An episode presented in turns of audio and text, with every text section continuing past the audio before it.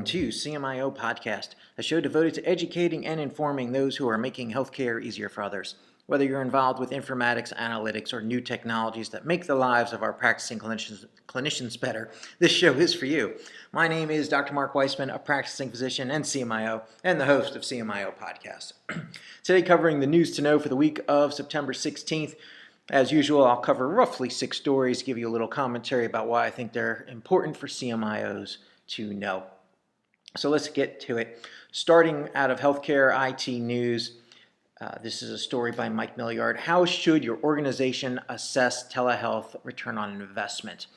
So, it's a new study from Manatt Health Strategies, I assume they're a consulting company, that offers perspective drawn largely from two case studies of different care providers about how the return on investment should be assessed for nascent telehealth deployments.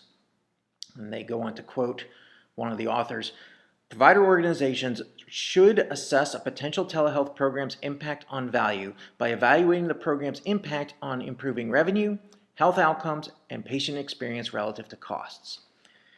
In addition to the direct economic drivers, telehealth programs can generate value in a number of ways that may be difficult to measure, they wrote.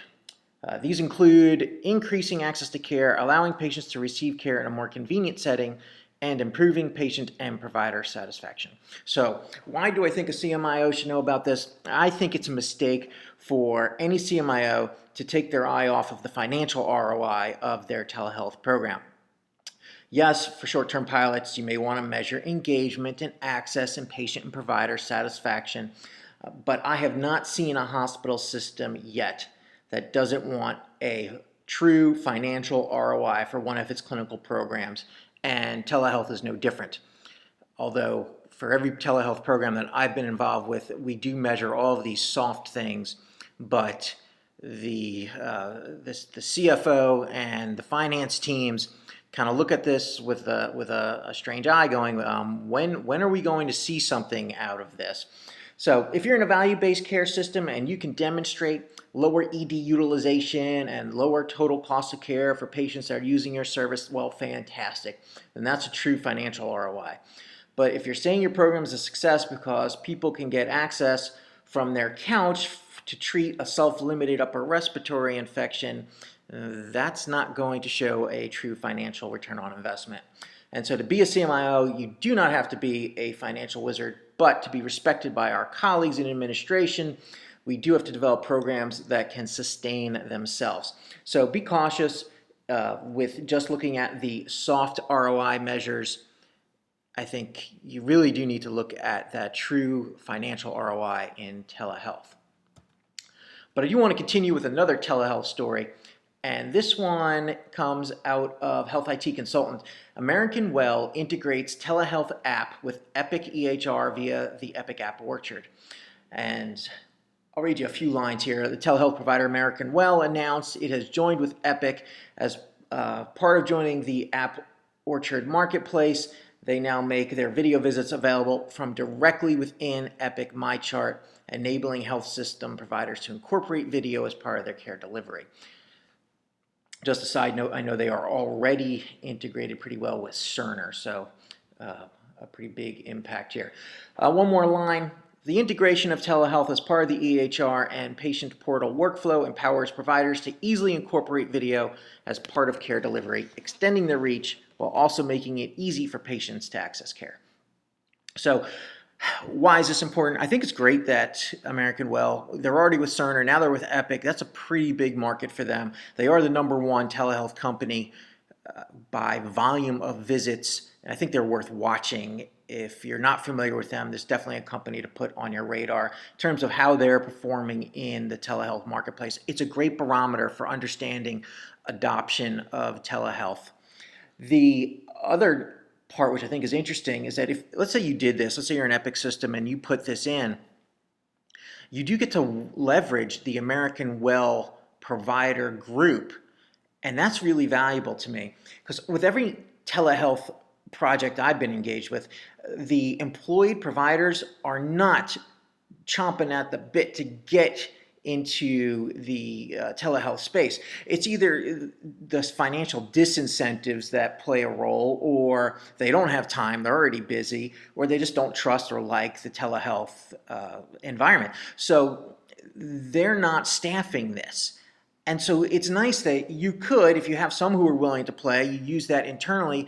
But then if you need after hours coverage, if you need uh, to fill gaps, if you're having trouble staffing, it looks like the American Well Provider Network would step in for you, which I think lowers one of the barriers to getting into this.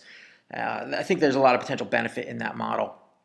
So keep your eye on this. Uh, most of you are probably on a Cerner or Epic shop in one way, shape, or form because they own so much of the market. But I imagine they also will do things with uh, Allscripts and Meditech fairly soon as well. So interesting. Uh, keep your eye on the telehealth space. Next article. Jumping, um, let's see, let's go back to Health IT News. Geisinger and IBM develop a new predictive algorithm to detect sepsis risk, September 12th, 2019. And they go on to say um, that they have developed a model to help clinicians flag sepsis using data from the EMR. The doctor, oh boy, I'm going to absolutely mangle that last name. So let's just say the doctor that led a team of scientists to create a new model based on EHR data, partnering with the IBM data science and AI elite teams. Researchers assembled a six person team to develop a model to predict sepsis mortality, as well as a tool to keep the team on top of the latest sepsis research. The researchers used open source technology from IBM Watson to build a predictive model that would ingest clinical data from thousands of de identified sepsis patients spanning a decade, then use that model to predict patient mortality during the hospitalization period or during the 90 days following their hospital stay. The project revealed descriptive and clinical features that could indicate heightened risk for sepsis, such as age, prior cancer diagnosis, decreased blood pressure, number of hospital transfers, time spent on vasopressor medications, and even the type of pathogen. So, a couple points on this article. They really haven't shown us anything yet in terms of improved mortality from sepsis. And until they do that, this is just kind of a nice to know article, but there are a few things to point out. Number one, they mentioned that they had a team of data scientists to create this model. Uh, do you have a team? Should you have a team? Those are good questions to ask. Better question is can you afford a team? Because this article mentions they had six people. So let's assume data scientists, uh, $150,000 each a year. There's probably over a million dollars in salary and benefits that they're paying for that team. And not every healthcare system is going to be able to do that, nor should they. Uh, not every healthcare system is going to be willing to take that risk. There is no guarantee that this model will be better than what they could get out of the box from their EHR. So I think Geisinger is an Epic shop. I'm pretty sure they are. And so they could get an sepsis model. And so they need to demonstrate a significant benefit over the existing model that they get from, from Epic. And that's that's not going to be so easy to do. And so my question is is it worth that million dollars to develop their own model or is it better to put the million dollars towards making the operational processes better or investing in provider education provider leadership to drive the operational projects simply having a model and dropping it into your EHR has been shown to do absolutely nothing so that's my takeaway from this article. It causes me to rethink the, that build versus buy argument for artificial intelligence and the opportunity cost. What else could we be doing with that money?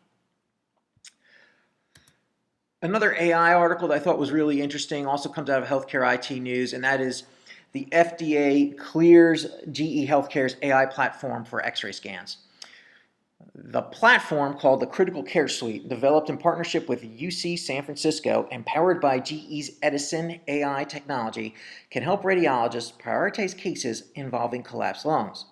When a patient is scanned on a device with Critical Care Suite, the platform provides triage notifications that are sent to the PACS system upon transfer of the original diagnostic image. The suite also enables PACS work list prioritization and offers an on device notification to the technologist. The aim is to drastically cut the average review time, which currently takes up to eight hours. GE Healthcare claims the platform can detect nearly all, large pneumothoraces, 96% sensitivity, with 75% for small pneumothoraces while sharply limiting false alerts. This is a quote from one of the UCSF surgeons. When a patient x ray is taken, the minutes and hours it takes to process and interpret the image can impact the outcome in either direction. AI gives us an opportunity to speed up the diagnosis and change the way we care for patients, which could ultimately save lives and improve outcomes. My take on it I like it. We're going to see more of this if you caught my last podcast with Dr. Eric Topol, you heard his opinion that this particular use case for AI is very strong and likely to advance into routine use. And I believe that the the use of AI in the imaging part of the visual part of healthcare, be it pathology, dermatology, or or radiology, I think is very strong. So picture yourself hypothetical situation. You're lying in a major academic medical center hospital. You're sitting in their bed after an invasive procedure and suddenly you need a stat chest x-ray. In this hypothetical example it's uh, it's july the 2nd and it's 2 a.m so who's going to be reading your film? Would you prefer that new resident that's sitting in the dark room to read it or would you like the resident plus the ai tool? Either way you're getting the new resident. Personally I would like the AI acting as backup, but that's me. It's early, but I do think we should start making investments in this space because within the next three years, this will become more commonplace. I think it's a real exciting tool and exciting to see it getting deployed. Uh, next article. This one's out of Fierce Healthcare, September 9th. Millions of diabetic millions of diabetes patients are missing out on Medicare's nutrition help. They go on to say that an estimated 15 million, try again. They estimated 15 million Medicare enrollees with diabetes or chronic kidney disease are eligible for the benefit, but the federal health insurance program identified that only 100,000 residents got counseling in 2017, which was the last year they had data available for the study. Health experts say the little used benefit represents a lost opportunity for beneficiaries to improve their health and for the program to save money by preventing costly complications from the diseases. So, nationwide, there are over 100,000 registered dietitians, more than enough to meet demand, said the executive director of Family Food in Philadelphia, which employs about 50 dietitians. The problem may be that not enough physicians know about the Medicare benefit, and doctors do have to refer the patients to a dietitian for this to happen. So why do I highlight this article? I think it's a great opportunity for CMIOs to have an impact on their population base. It should be fairly easy to run a report, identify the patients that meet the criteria but have not completed an order for a nutrition consult dietary evaluation. Um, that you should be able to see that order in the chart. And then you can consider some kind of bulk messaging outreach via either your portal or through a CRM system, through email or text, whatever you're using, and let the patients know about this covered benefit. As an intervention, it seems pretty good to me. There are no adverse side effects, not a lot of cost, improves patient health. Sounds like a great opportunity. So I, I pick out this article because I think if you're not doing this, pretty good opportunity to score some nice wins for your patients and your system uh, by getting more people to use that benefit, that Medicare covered benefit. All right. Next article out of Fierce Healthcare from September 12th by Joanne Finnegan. As deaths add up, many experts say physicians should advise patients to stop vaping. As a sixth dec- as a as a sixth death was reported this week from a mysterious lung illness linked to vaping, an investigation continues into what specifically caused the illness. Using electronic or e cigarettes is not safe, and doctors should warn their patients, experts say. Amid a worrying surge in vaping among young people and the nationwide outbreak of severe lung illness linked to vaping, the Trump administration yesterday announced plans to ban flavored electronic cigarettes. The U.S. Centers for Disease Control and Prevention is currently investigating 450 possible cases of serious lung illness believed to be caused by e cigarette use in 33 states and one U.S. territory. Doctors, this is a quote from uh, one of the doctors they interviewed from CD from John Hopkins actually. Doctors have to ask their patients about it. If you don't ask, they may not tell you. Physicians should also ask patients how they're using the e-cigarette device and if they're altering that device to use e-liquids.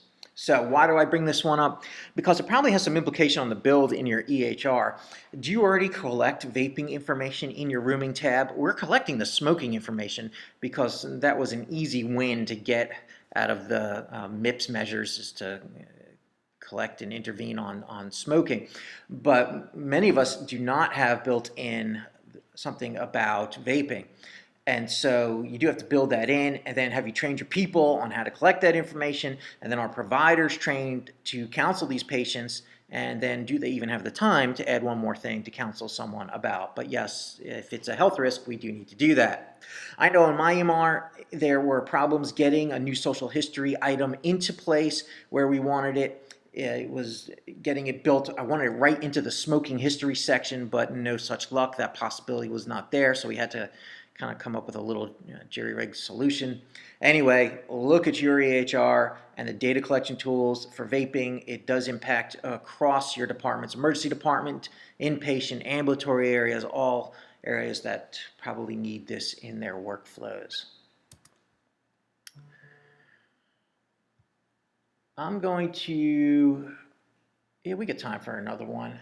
So this one is Massachusetts hospitals coding at higher acuity to increase pay, Watchdog says. This one comes out of Becker's hospital CFO report.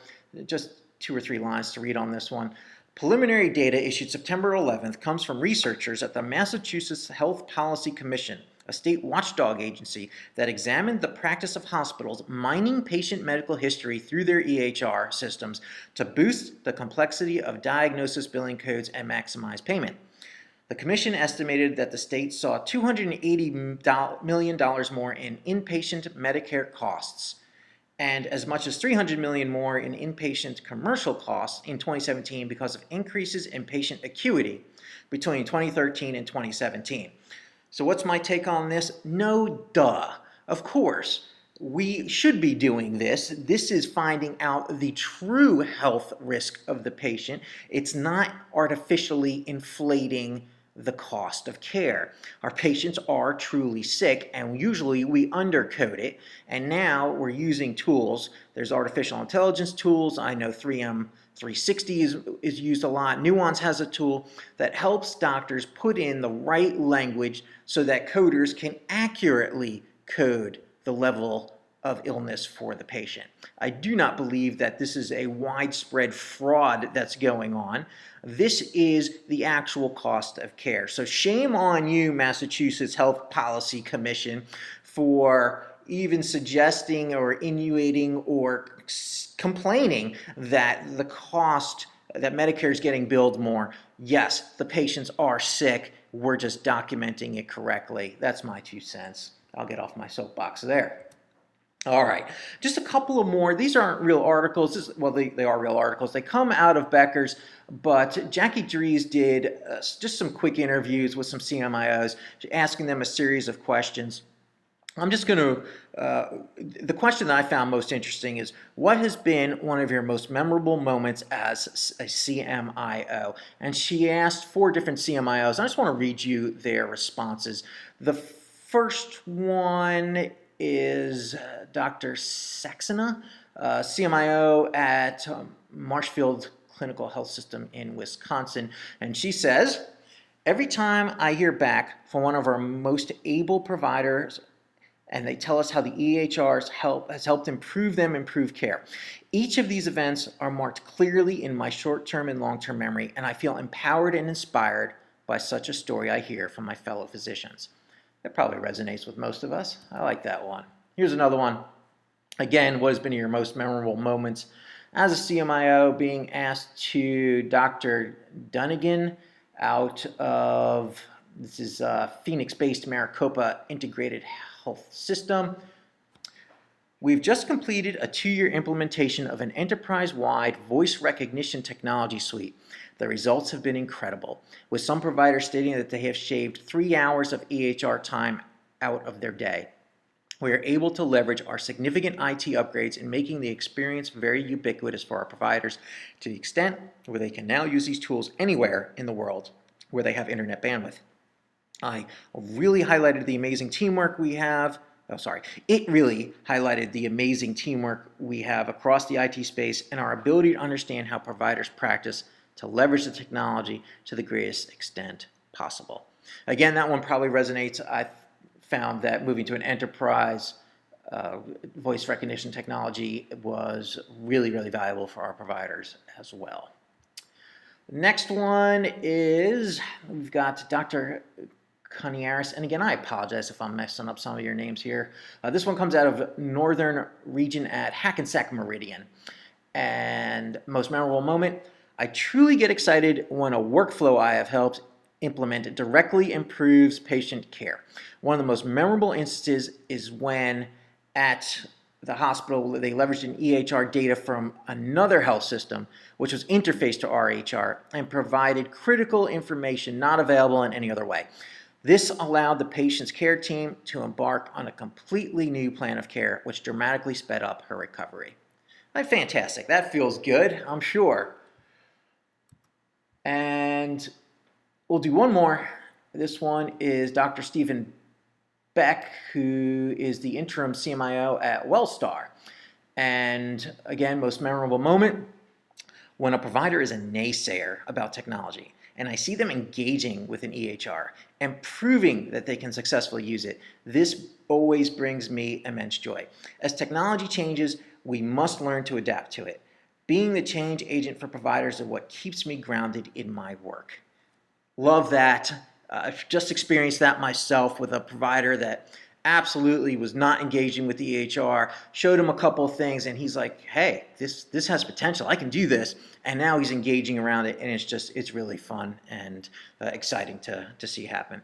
So those are my stories for today. Hope you enjoyed them, and that's our show for today. Thank you for listening to CMIO Podcast. I have been your host, Mark Weissman. You can reach out to me on LinkedIn or email me at cmiopodcast at gmail.com or go to the website at cmiopodcast.com. Send me your ideas for shows, guests you'd like to hear from, general feedback, or just to connect. And I look forward to bringing you our next episode.